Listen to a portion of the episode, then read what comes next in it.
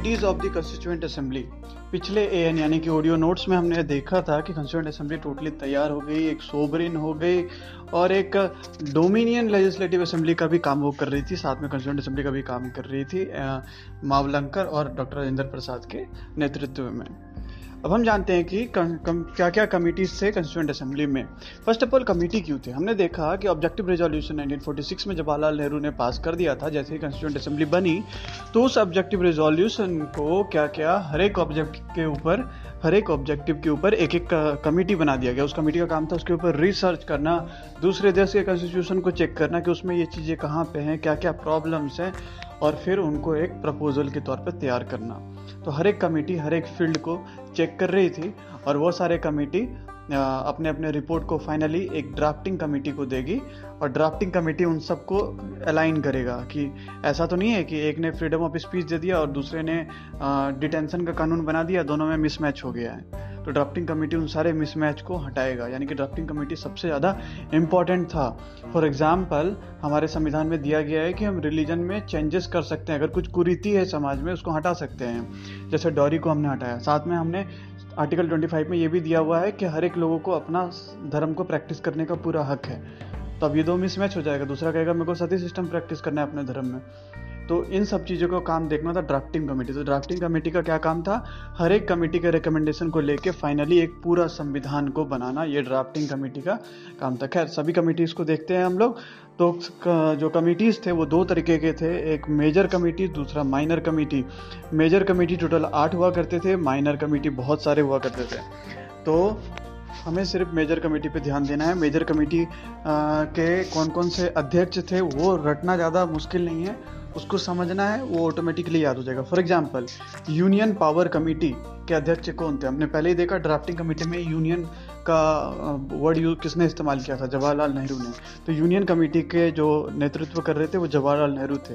और दूसरी बात है इनको करना भी था क्योंकि इंडिया आफ्टर गांधी बुक में हमने ऑलरेडी पढ़ा है कि जब नेहरू कहीं जाते थे तो लोगों की फट जाती थी बहुत डरते थे लोग कि आ, इनके सामने कौन बोलेगा ये तो मतलब जितने भी प्रिंसेस थे प्रि, प्रिंस थे सॉरी प्लूरल में प्रिंसेस कर दिया जो प्रिंस थे वो वो डरते थे नेहरू के सामने जाने में इसलिए नेहरू को यूनियन कमेटी का हेड बनाया गया क्योंकि इनके सामने ज़्यादा कोई कुछ बोलेगा नहीं।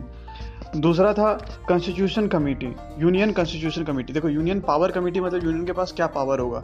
यूनियन कॉन्स्टिट्यूशन कमेटी मतलब यूनियन उस पावर को कैसे इस्तेमाल करेगा? तो अगेन इसका भी हेड कौन थे? जवाहरलाल नेहरू। जब भी यूनियन देखो हेड जवाहरलाल नेहरू।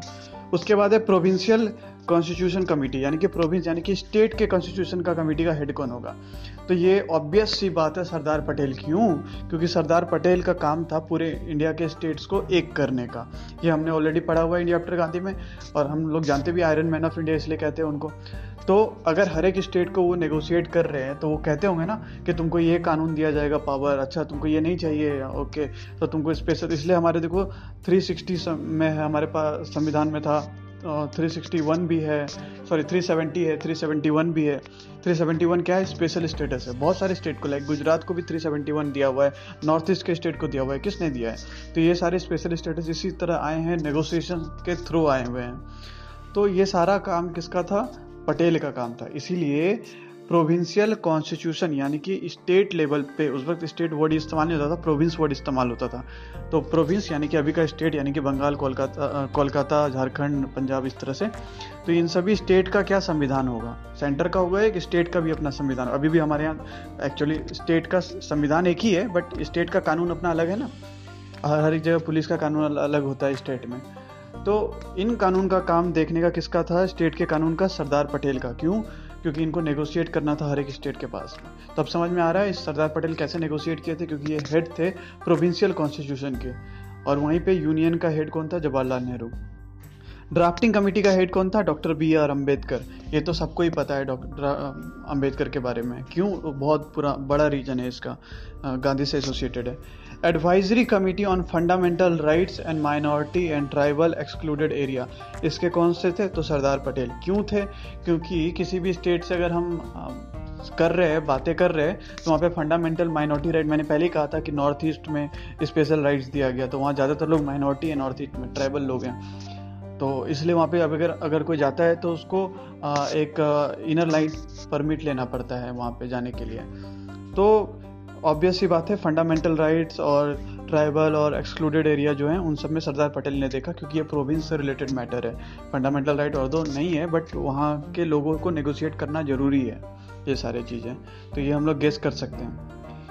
उसके बाद है फंडामेंटल राइट का सब कमेटी सब भी है, वो सब कमेटी मैंने नहीं देखना। उसके बाद है rule and procedure committee rule and procedure अब ये रूल एंड प्रोसीजर कहाँ का है? ये पार्लियामेंट का है। कि जहाँ पार्लियामेंट में कानून बनेगा, वहाँ का भी तो कुछ रूल होना चाहिए तो उसका कौन हेड होगा? तो ऑब्वियस इसमें भी चीज़ें हैं, वो है डॉक्टर राजेंद्र प्रसाद। क्यों? क्योंकि डॉक्टर राजेंद्र प्रसाद जो कंस्टिट्यूंट असेंबली है, उसको हेड कर रहे हैं। वो स्पीकर की तरफ़ बैठे हैं। तुम अगर पार्लियामेंट में देखोगे स्पीकर बैठते हैं स्पीकर को बहुत परेशानी होता है। तो उनको पता है एक्चुअली में क्या क्या रूल होना चाहिए, ताकि वो एफिशिएंटली फ़ंक्शन कर पाए। तो इसलिए राजेंद्र प्रसाद को ये ये पद दिया गया, जो कि एकदम एप्ट है एकदम सही है। क्योंकि राजेंद्र प्रसाद एक्चुअली में वहाँ पे उस वक्त पार्लियामेंट को उस वक्त के आ, जो कंस्टिट्यूंट असेंबली है उसको हेड कर रहे हैं। तो उन्हें पता है कि क्या क्या रिक्वायरमेंट है। हल्ला ज़्यादा हो रहा है तो इस तरह का एक कानून होना चाहिए। ये सिर्फ़ राजेंद्र प्रसाद ही महसूस कर सकते हैं क्योंकि बाकी लोगों को लगेगा मेरा नहीं सुन रहा है यार इसका नहीं सुन रहा है। राजेंद्र प्रसाद वहाँ इंडिपेंडेंट है वो स्पीकर है वहाँ पे एक्चुअली प्रेसिडेंट वर्ड यूज़ किया जाता था। तो वो प्रेसिडेंट स्लैश स्पीकर उस वक्त का स्पीकर अभी का प्रेसिडेंट सॉरी अभी का स्पीकर उस वक्त का प्रेसिडेंट राजेंद्र प्रसाद थे। तो इसलिए जो रूल्स एंड प्रोसीजर कमेटी थी, उसकी हेड डॉक्टर राजेंद्र प्रसाद थे। उसके बाद आता है स्टेट कमेटी स्टेट कमेटी यानी कि सारे स्टेट्स को एक साथ देखने वाला कौन था? तो वो था जवाहरलाल नेहरू अगेन क्योंकि यहाँ पे सारे स्टेट्स आ रहे हैं नेगोशिएट करने के बाद, जब ये पटेल ने नेगोशिएट कर दिया तो सारे स्टेट फाइनली आते थे साइन करने के लिए तो नेहरू के पास ही आएँगे। उसके बाद स्टीयरिंग कमेटी स्टीयरिंग कमेटी का मतलब किस कमेटी का बात ज़्यादा सुनना है, किस कमेटी का बात कम सुनना है? तो ये कौन होगा? वही होगा जो ड्राफ्टिंग कमेटी का हेड है, क्योंकि उसको ड्राफ्ट करना है सारे चीज़ का। तो उसके पास पावर भी होना चाहिए कि नहीं, तुम्हारे कमेटी का नहीं सुनना है मेरे को। तो स्टेयरिंग कमेटी और ड्राफ्टिंग कमेटी दोनों का हेड कौन होगा? डॉक्टर राजेंद्र प्रसाद। स्टेयरिंग नाम से ही पता है स्टीयर करना, है ना? वो जो स्टेयरिंग होता है गाड़ी का। तो किधर कौन से कमेटी का ज़्यादा करना है, किधर ज़्यादा कम करना है, इस तरह से स्टीयरिंग कमेटी का। तो ये कम्प्लीटली आठ कमेटी थे हमारे। Union power committee Nehru union constitution committee again Nehru provincial constitution committee Patel drafting committee Ambedkar steering committee Ambedkar and advisory committee on fundamental right minor tribal area ये पटेल हो गए। और रूल्स एंड प्रोसीजर के doctor Rajendra Prasad हो गए और state committee के नेहरू हो गए अगेन तो ये सारे मेजर कमेटी थे। माइनर कमेटी बहुत सारे हैं। सबका नाम नहीं देखना है हमें। जैसे फाइनेंस कमेटी हो गए कमेटी ऑन फ़ंक्शन बहुत सारी चीज़ें हैं। बट इसमें एक कमेटी है जो काफ़ी इंपॉर्टेंट है, जो शायद हम लोग अगले चैप्टर में पढ़ेंगे। वो कमेटी है लिंग्विस्टिक प्रोविंसेस कमीशन तो ये माइनर कमेटी में आता है ये लिंग्विस्टिक प्रोविंस प्रोविंसेस कमीशन इस कमी इस कमेटी के अध्यक्ष कौन थे? एस के धार अब ये इंपॉर्टेंट क्यों है? क्योंकि S K Dhar constituent assembly के मेंबर नहीं है। तो ये चीज़ सवाल आ सकता है कि कंस्टिट्यूंट असेंबली में जो कमेटी बने थे वो सारे कमेटी में, क्या सारे मेंबर कॉन्स्टिट्यूंट असेंबली के थे? तो जवाब आता है नहीं। लिंग्विस्टिक कमेटी में एस के धार थे, जो कि कॉन्स्टिट्यूंट के नहीं थे। अब लिंग्विस्टिक कमेटी का काम क्या था? खैर, ये हम लोग अलग से पढ़ेंगे बट शॉर्ट में बता दे रहा हूँ। कि जब भी 1947 के बाद देश आज़ाद हो गया, अंग्रेज़ चले गए, उस वक्त तक ये कमेटी नहीं थी भारत में। संविधान बन रहा था, ये नहीं थी। अंग्रेज़ चले जाने के बाद ये डिमांड उठा, जो कि हम लोगों ने इंडिया आफ्टर गांधी में पढ़ा है, वो भूख हड़ताल करने बैठ गया था, वो आंध्र का ही बंदा। उसके बाद डिमांड उठा कि हाँ स्टेट को लैंग्वेज के बेसिस पे डिवाइड करना है। तो एस के धार कमेटी बनाया गया था। और एस के धार कमेटी ने कहा कि लैंग्वेज के बेसिस में जो है प्रॉब्लम आ जाएगा, दंगे हो जाएँगे, देश टूट जाएगा अलग अलग लैंग्वेज का अलग अलग कंट्री बन जाएगा। तो ये एस के धार बाद में बना है। तो इसीलिए सारे कंस्टिट्यूंट असेंबली के लोग तो बिज़ी थे। ये एक बंदा को ला करके एक कमेटी बना दिया गया। और इसने रिकमेंडेशन दिया कि नहीं बनना चाहिए तो फिर लिंग्विस्टिक बेसिस पे नहीं किया गया। वैसे बाद में फिर लिंग्विस्टिक बेसिस पे ही हुआ। तो खैर एस के धार का ये इंपॉर्टेंट था। ये एक माइनर कमेटी था। उसके बाद आता है ड्राफ्टिंग कमेटी ड्राफ्टिंग कमेटी के बारे में थोड़ा बहुत जाना ज़रूरी है, क्योंकि इसके अध्यक्ष कौन थे? ड्राफ्टिंग और स्टीयरिंग के राजेंद्र प्रसाद थे इसके हेड इसका काम था सारे संविधान को बनाना। जो मेन प्रोविजंस है, कहीं कोई प्रॉब्लम है तो उसको चेक करना। ड्राफ्टिंग कमेटी ने अपना पहला ड्राफ्ट लाया था। अभी भी देखो कोई कानून आता है तो पहले एक ड्राफ्ट आता है। उस ड्राफ्ट नेशनल एजुकेशन पॉलिसी का ड्राफ्ट आया है अभी तक अभी तक संविधान नहीं। तो ड्राफ्ट का क्या मतलब होता है? सारे कमेटी ने एक्सपर्ट ने जो कानून बनाया, उसका ड्राफ्टिंग कमेटी स्टेयरिंग कमेटी उसको स्टेयर करेगा किसको कितना चाहिए और ड्राफ्टिंग कमेटी उसको लिंक कर देगा लॉजिकली लिंक कर देगा। और उसको क्या करेगा? पब्लिक प्लेस में रख देगा। यानी कि जो लोग कंस्टिट्यूंट असेंबली के मेंबर नहीं भी हैं, आम इंसान, जो पढ़े लिखे लोग हैं, यानी कि अभी जैसे हम लोग भी हैं तो हम लोग पी आर एस के वेबसाइट पे जो ड्राफ्ट है, उसको पढ़ सकते हैं और रिकमेंडेशन दे सकते हैं। तो पूरा देश को सम्मिलित किया गया है। तो बाकी लोगों ने एक्सपर्ट ने भी ड्राफ्टिंग कमेटी में बहुत सारे मिस्टेक्स निकाले थे। और अंबेडकर ने दिन रात मेहनत करके विद इन छः महीना नया ड्राफ्ट फिर से तैयार कर दिया। तो ड्राफ्टिंग कमेटी ऐसा नहीं कि जो पहला संविधान बना वो एक्सेप्ट हो गया, नहीं।